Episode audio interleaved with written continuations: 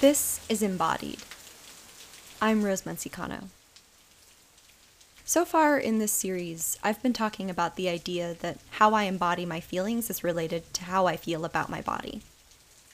In telling my stories, I've given a lot of information which may have been new to you. I hope it's helpful.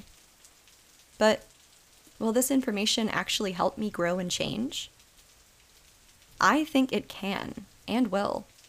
But for that to really happen, I need to be balancing knowledge with compassion. But is compassion really all that important? And what does practicing compassion really mean, anyway? Well, let me tell you a story.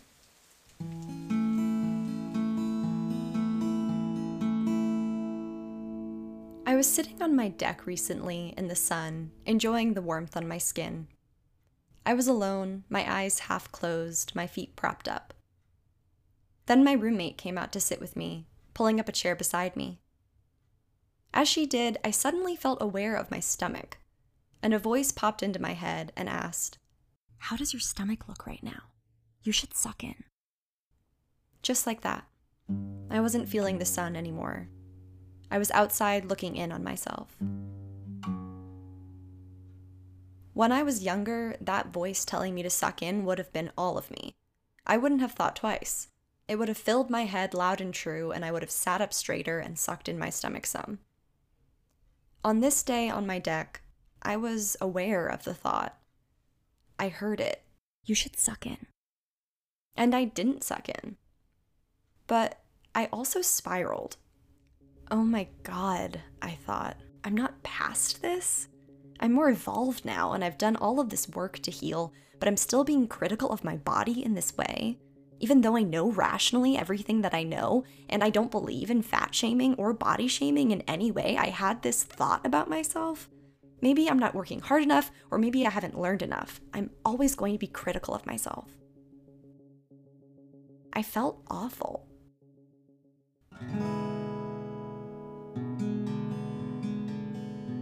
It had just been one thought. You should suck in. But now that one thought was joined with a whole pile of other thoughts, and they were all super critical. So then it wasn't just that I had had that one thought about my stomach, but the torrent of judgment and shame that came after it. But then I learned something really crucial, and that was this I am not my thoughts.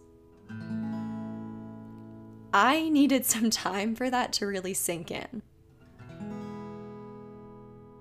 Dr. Nicole LePera, a holistic psychologist and author of the book How to Do the Work, writes that learning this and believing it is the first fundamental step in self growth.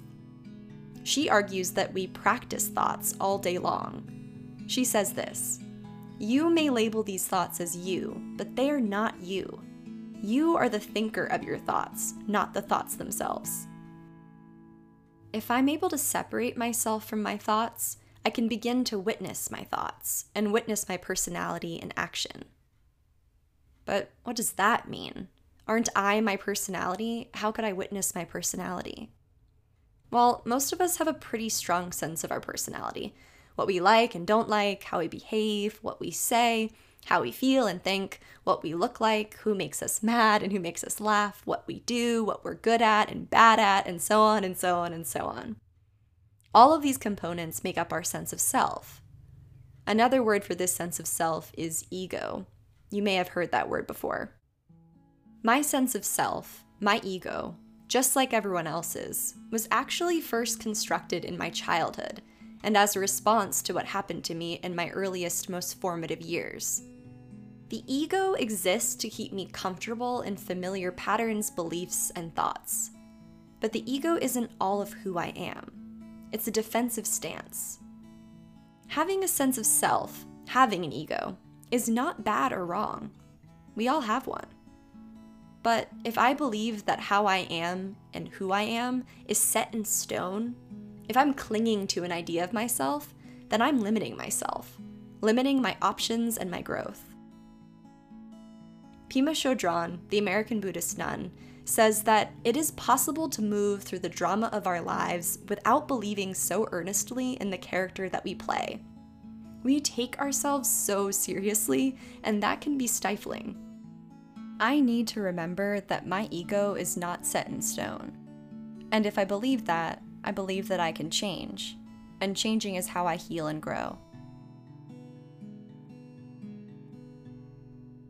When I felt like I was my thoughts and my thoughts defined me and my growth, I felt really limited.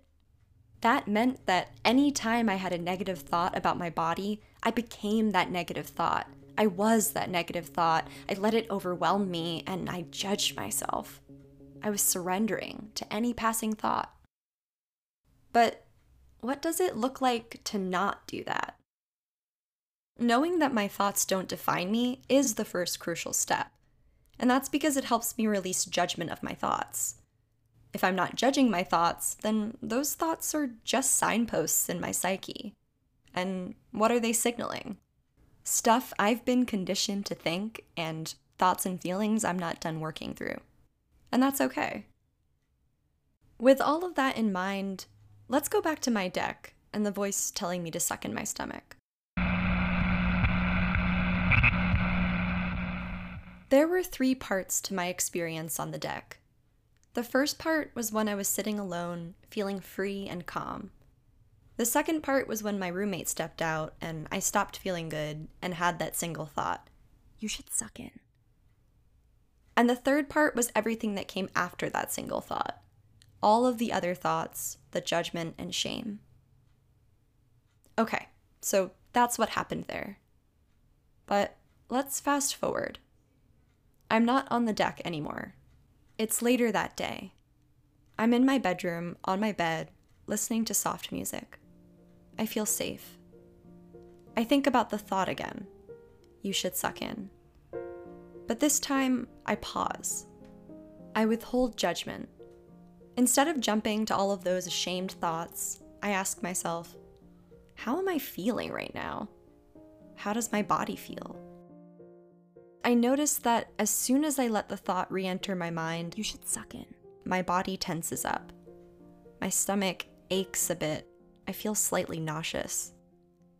And my chest is tighter, beginning to ache, like there isn't quite enough oxygen in the room. Okay, and what does all of that tell me? I am anxious and scared. And that's okay. Moments pass as I let myself feel that fear, as I choose to stay with it.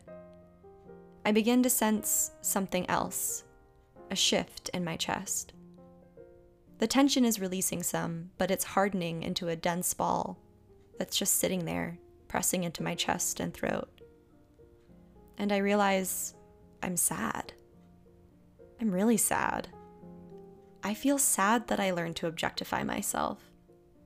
I feel grief for the younger versions of myself who suffered from those thoughts and beliefs. And I feel sad that I have to relearn how to live in my body peacefully.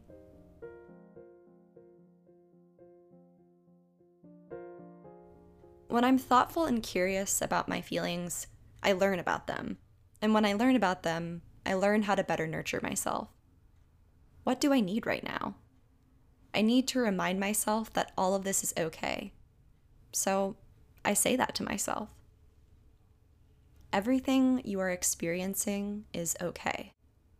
Your feelings aren't wrong or right, they are valid. Your thoughts don't define you. You are not to blame for these thoughts. It's safe to relax now. And after all of this, I trust myself when I feel like I need to pull away from the feeling for now. I trust that when it comes up again, I can move through it in the same way. A lot of what I just did is inspired by a practice of radical compassion that comes from Tara Brach, a psychologist and mindfulness teacher. That practice is called RAIN, which is an acronym for remembering how to stay with your feelings and nurture yourself. I really recommend her work, and I've linked to her website in the description of this episode. If someone had shown me a practice like this years ago, I may have resisted using it. I may have thought, that's silly, or what good could that do? I know now that thoughts like that are some of the most basic and fundamental ego thoughts. My ego that doesn't want to change. If my ego marks something as stupid or naive and I believe it, then I can ignore that thing and just continue existing how I am now. It's a really effective block. So now, when I feel uncomfortable with something because it's new and it feels silly to me, I flag it for myself as resistance to change and press on. Because it's also okay to have resistant thoughts. But I know that I care more about healing than I care about seeming silly.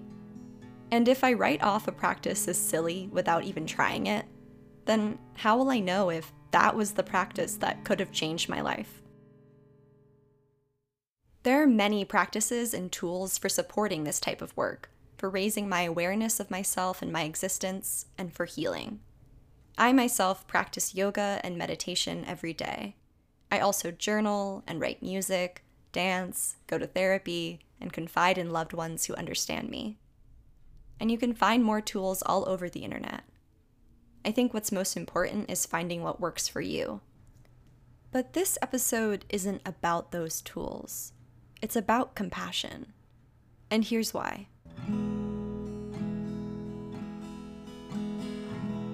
For a while, I've thought that gaining more knowledge in and of itself would make me happier. I thought I needed external tools and information and other people to show me how I should be so that I could become that better version of myself. And that might have been okay, except that essentially the knowledge I had that I could grow and my desire to grow led me to feel that I must not be sufficient or good enough how I am now.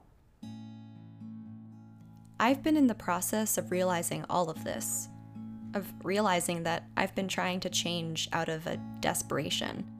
And as I've been realizing that, I've realized that I need a different mindset. I need to focus on believing that I am good enough how I am right now. If I work from that place, I can use the relationship that already exists between my body and my emotions to heal. I can reconnect to my body by allowing space for my feelings to just be exactly how they are without judging them. I can reconnect to my feelings by appreciating my body, all it's able to do, and by staying attuned to how my body feels. All of this work and belief and hope help me recognize that I already have everything I need to heal. All of this wisdom and strength and compassion already inside of myself and inside of my body.